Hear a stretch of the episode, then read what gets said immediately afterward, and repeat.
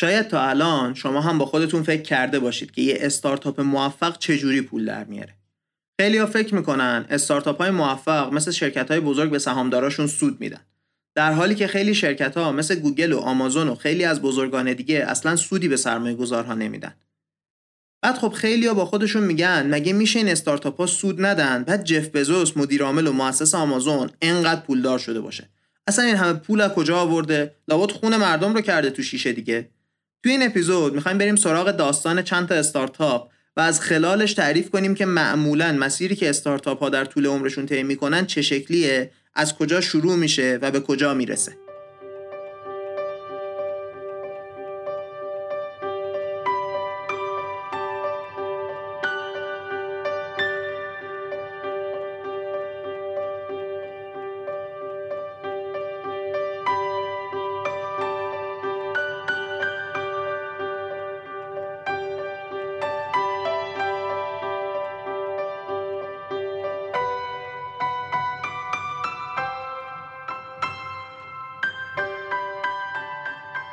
سلام. این اپیزود 20 کارکسته که داره توی آذر 99 منتشر میشه.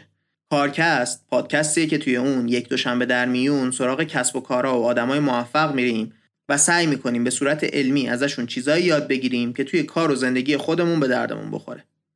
قبل از اینکه اصلا وارد این اپیزود بشم دوست دارم که یه لحظه تعمل کنم و بگم فروردین 99 که داشتم اولین قسمت پادکست رو می نوشتم اصلا فکر نمی کردم که یه روزی کارکست 20 تا اپیزود داشته باشه. روز اول به حساب یه تفریح شروع شد و هنوزم تقریبا بیشترین زمان خالی من صرف پادکست میشه. خیلی خوشحالم که 20 قسمت پادکست رو کنار تیم فوق‌العاده کارکست ساختم. دیگه خیلی قصه نگم. اپیزود 20 یه تفاوت کوچیکی با بقیه قسمت ها داره. و اون اینه که خودمون توی پادکست رفتیم سراغ داستان استارتاپ ها و از خلالش می‌خوایم تعریف کنیم که استارتاپ ها توی دوره زندگیشون چه جوری هستن. از کجا شروع می‌کنن چه روندی رو طی می‌کنن و به کجا می‌رسن. دیگه کوتاه کنم حرفم رو و بریم سراغ اصل ماجرا.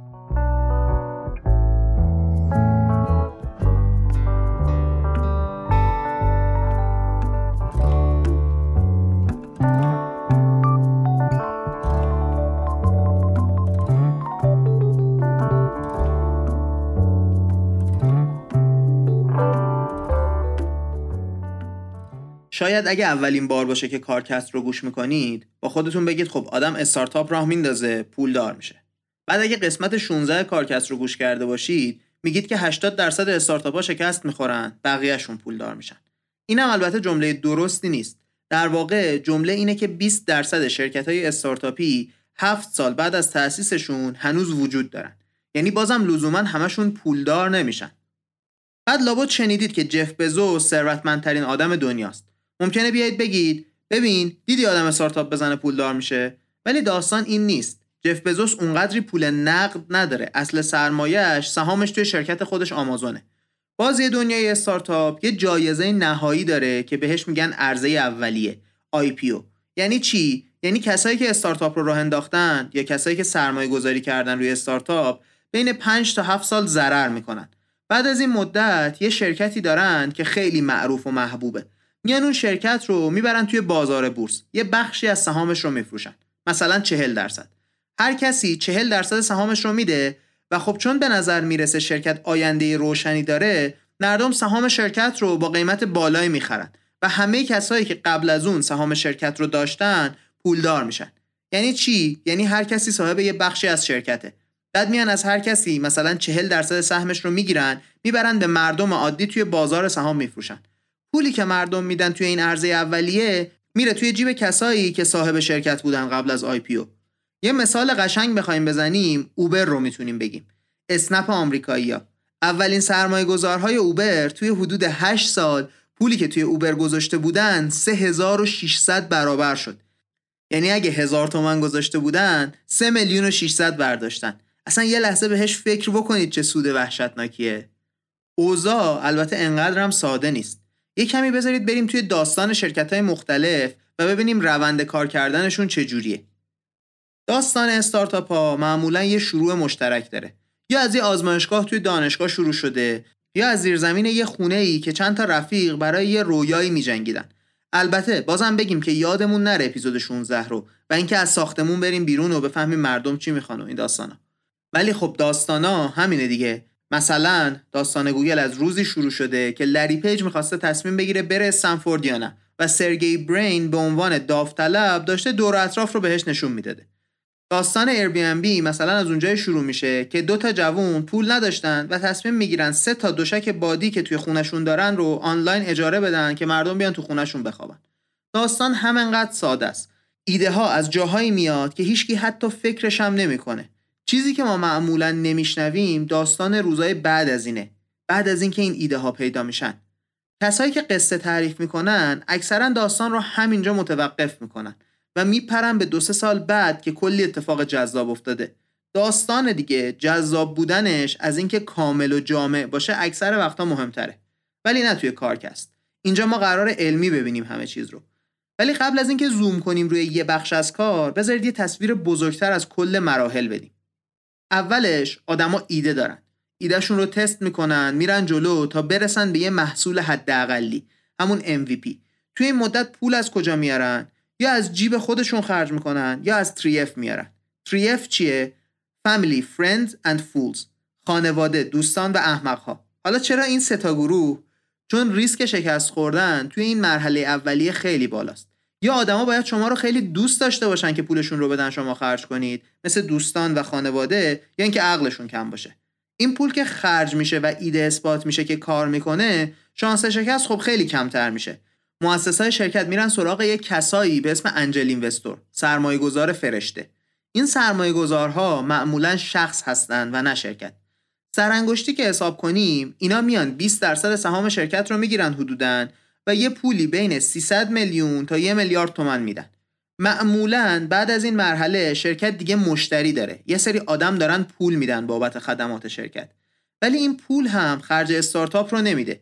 پس اون پولی که سرمایه گذار اولیه داده کم کم مصرف میشه تا تموم شه. معمولا بین 9 تا 18 ماه طول می‌کشه که این پول تموم بشه. ولی قبل از تموم شدنش مؤسسین شرکت میرن سراغ سرمایه گذارهای جدید. این سرمایه گذارها حرفه‌ای ترن. شرکت سرمایه گذاری چیزی هستن. این دفعه حدود عدد چند میلیارد تومنه. بازم برای 20 درصد سهام حدودا. یعنی اگه شرکت شکست نخوره ارزش پول کسی که اون اول سرمایه گذاری کرده توی یک و نیم سال یهو 20 برابر میشه. ولی خب گفتیم دیگه شانس شکست هم خیلی زیاده. این روند سرمایه گذار پیدا کردن و پول سرمایه گذار رو خرج کردن میره جلو تا اینکه یه شرکت نتونه سرمایه گذار پیدا کنه و ورشکست بشه. یا اینکه یه شرکت دیگه بیاد و بخرتش یا اینکه بره سهامش رو بفروشه توی بورس. یه احتمال دیگه هم اینه که شرکت انقدری درآمد داره که ورشکست نمیشه. ولی کسی هم حاضر نیست بهشون بیشتر از این پول بده که رشد کنن. برای همه یه شرکت کوچولو در همون ابعادی که هستن میمونن. یعنی در نهایت سرمایه گذارا هرچی دیرتر پول بدن ریسک کمتری دارن و باید خب پول بیشتری هم بابت سهام شرکت بدن. سرمایه گذارا میان ریسک می‌کنن و خب مثل شرط بندی دیگه. یه وقتایی میبازن یه وقتایی هم می‌برن. از غذا مثل همون داستانهای شرط بندی اکثر این سرمایه گذارا هم پول خیلی زیادی به دست نمیارن. یه تعداد کمیشون هستن که خیلی پول به دست میارن. چون می‌تونن شرکت های درستی رو انتخاب کنن برای سرمایه گذاری معمولا چه انجل اینوستورها چه سرمایه گذارهای مراحل بعدی که بهشون میگن ونچر کپیتالیست یا همون سرمایه گذار خطرپذیر حدودا در هر موقعی که نگاهشون بکنیم روی 20 تا شرکت سرمایه گذاری کردن و امیدوارن از این 20 تا شرکت دو سه تاش قد اسنپ و دیجیکالا و دیوار و اینا بزرگ بشه. یه 4 5 تاشون رو این شرکت های بزرگ بخرن 10 12 تاشون هم ورشکست بشن. البته گفتیم دیگه هرچی بریم جلوتر شرایط ریسک کمتر میشه و ارزش استارتاپ بالاتر میره. این سرمایه گذارا که میان با خودشون تجربهشون رو هم میارن. یعنی میان کنار مؤسس ها که اکثرا 10 15 سالی از خود سرمایه گذار جوانتر هستن و کمک می‌کنن به مؤسس ها که راه درست رو برای رشد استارتاپشون پیدا کنن. پس تا اینجا گفتیم یه ایده داریم از یه جایی به زور یه پولی جور می‌کنیم که تستش کنیم بعد میریم سراغ سرمایه گذارای حرفه‌ای و مرحله به مرحله ارزش شرکت بالا میره. و در نهایت بهترین اتفاق دنیا برای همه اینه که برن شرکت رو توی بورس بفروشن و یه پول حسابی از فروختن سهامشون به ملت به جیب بزنن. به همین سادگی. ولی واقعیت اینه که داستان به این سادگی نیست. حالا بذارید بریم چند تا داستان مختلف تعریف بکنیم از این روند و اتفاقاتی که میفته رو ببینیم.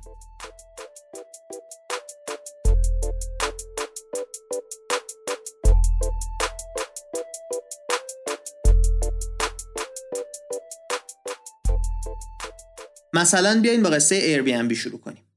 Airbnb یه شرکتیه که مردم می‌تونن برن خونه هاشون رو توش ثبت کنن و اگه تخت و اتاق خالی دارن به مردم به جای هتل اجاره بدن.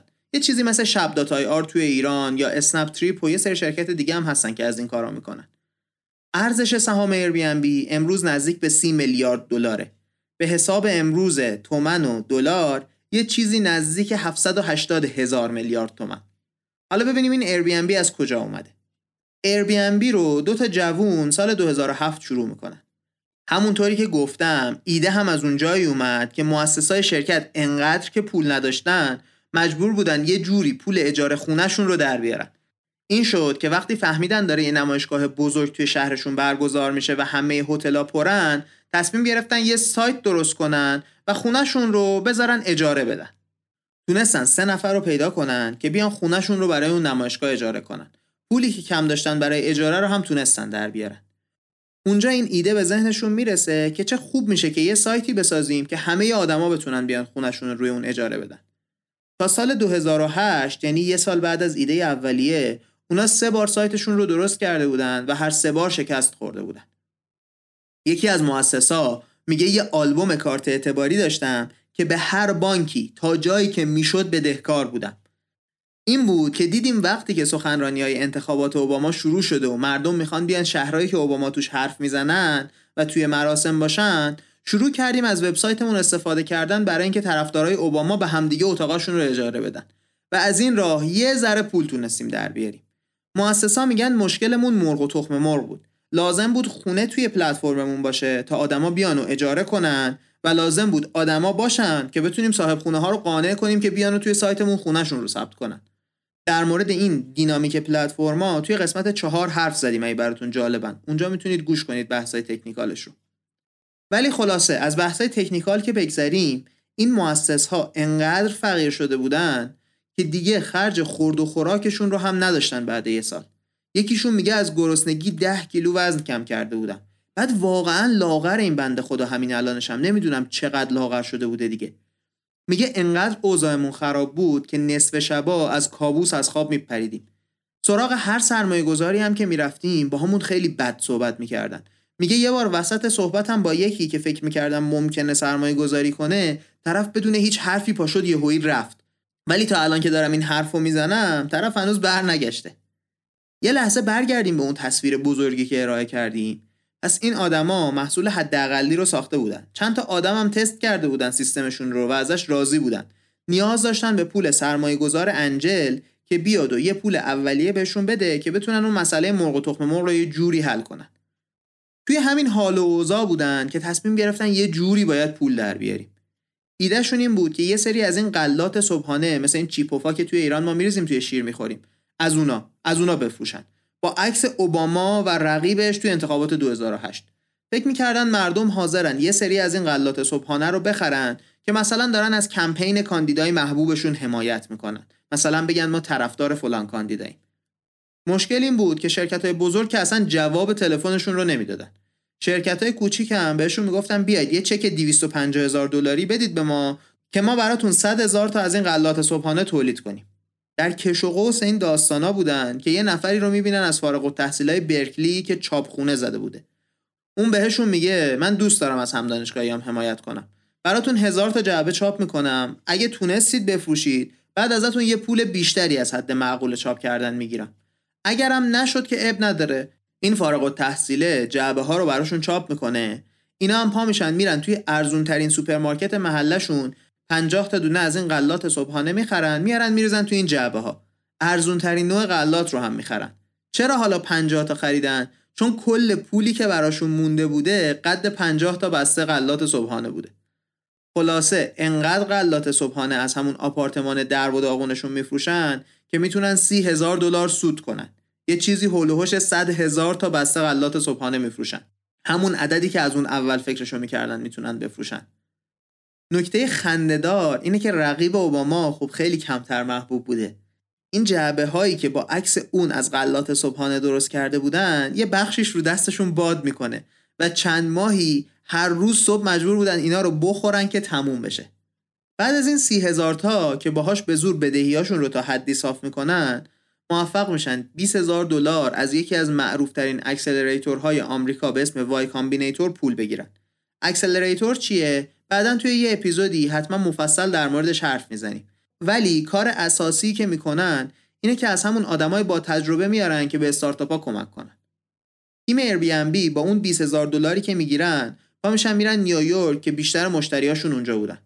اون روزا بی داشته ماهی 800 دلار پول در می آورده پایه حقوق تو آمریکا اون روزا حدود 2500 دلار در ماه بوده. یعنی با اون همه زحمت سه نفری یک سوم یه نفر کارمند پول در می آوردن خیلی افتضاح دیگه.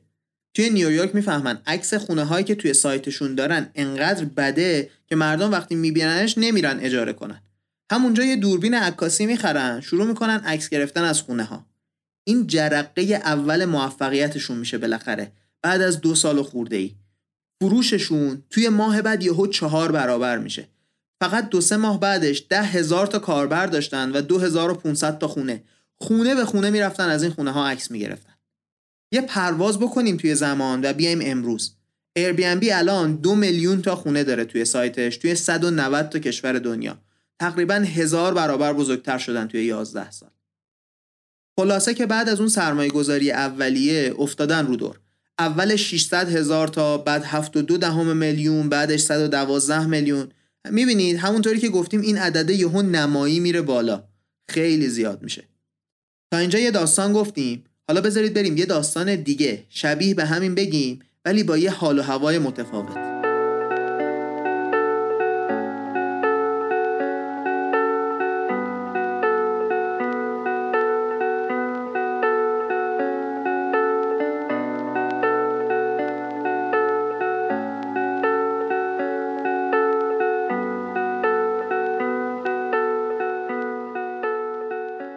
توی قصه Airbnb فهمیدیم که یه شرکت می‌تونه بره توی بازار سهام.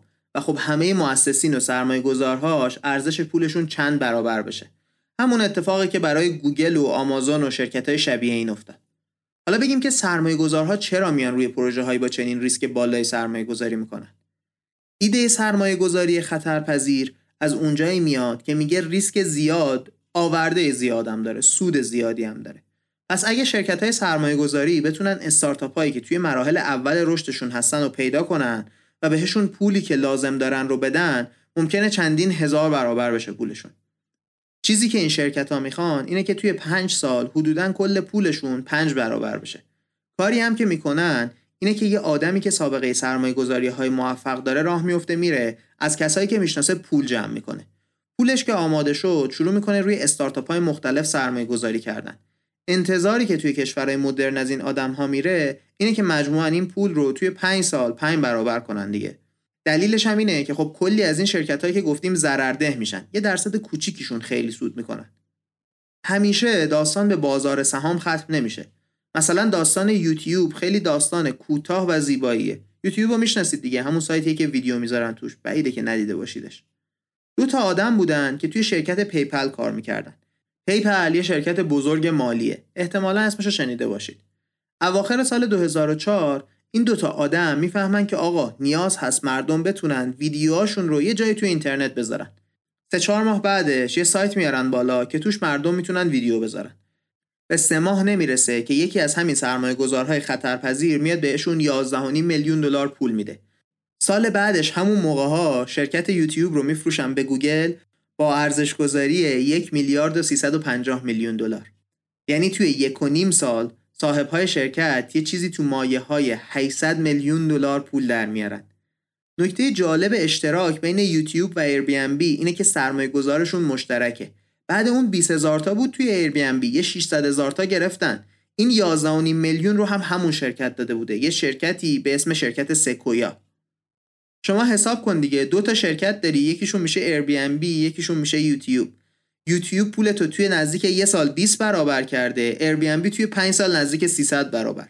خیلی باید کارت درست باشه دیگه. این شرکت های سرمایه گذاری اینطوری پولدار میشن. دو تا چیز می‌خوام قبل از تمام کردن این اپیزود بگم. اولش یه حرفیه که استادم بهمون به می‌زد همیشه و حرفیه که روی زندگی من خیلی تاثیر گذاشته. روی زندگی شما هم شاید بذاره. می‌گفت اینکه یه چیزی شانسیه معنیش این نیست که براش تلاش نکنیم. معنیش اینه که باید به تعداد بار کافی شکست بخوری تا بعدش موفق بشی. بعضیا خوش شانسن مثل یوتیوب. توی یه شرکت خیلی خوب کار می‌کردن مؤسساش وضع مالیشون خیلی توپ بوده. ایدهشون همون اول کار جواب داده. توی یک و نیم سال میلیونر شدن. بعضیا مثل بی هستن.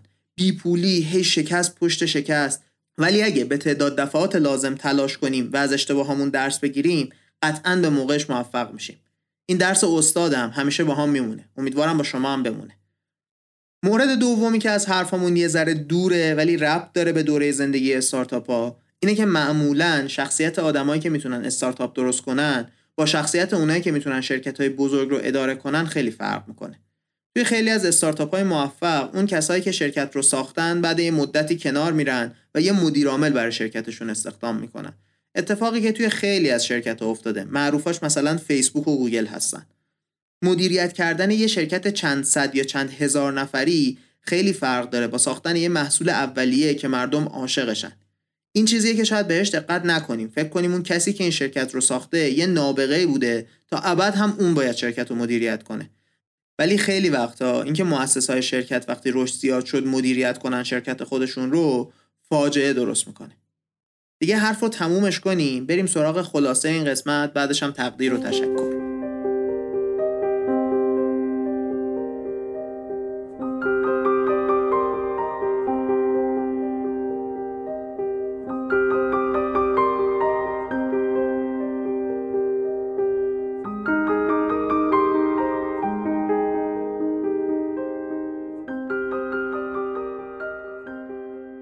این اپیزود رو اینطوری شروع کردیم که یه تصویری بدیم از سرمایه گذاری روی استارتاپ ها. در واقع این اپیزود یه ادامه منطقی بود برای اپیزود 16. توی اپیزود 16 گفتیم اگه یه ایده داریم چجوری بفهمیم ایده خوبیه یا نه. اینجا گفتیم پول رو از کجا باید بیاریم. اولش گفتیم از سه تا F باید کمک بگیریم. خانواده، دوستان و احمق ها. بعدش یه آدمایی هستن به اسم بیزینس انجل که باید بریم سراغ اونا. آخر سر هم یه کسایی به اسم ونچر کپیتالیست. گفتیم چهار تا امکان وجود داره برای هر استارتاپی. بهترینش اینه که بره توی بازار بورس و همه میلیونر بشن. حالت دوم اینه که یه شرکت بزرگ بیاد بخرتش و باز همه میلیونر بشن. حالت سوم اینه که شرکت به یه حدی می‌رسه که هیچکی دیگه حاضر نیست پول بذاره توی شرکت و کجدار و مریض شرکت میره جلو و تهش پولی دست سرمایه گذارا رو نمی‌گیره. حالت آخر هم اینه که شرکت ورشکست میشه. بعدش داستان Airbnb و یوتیوب رو تعریف کردیم که چطوری بودن و چه مسیری رو رفتن.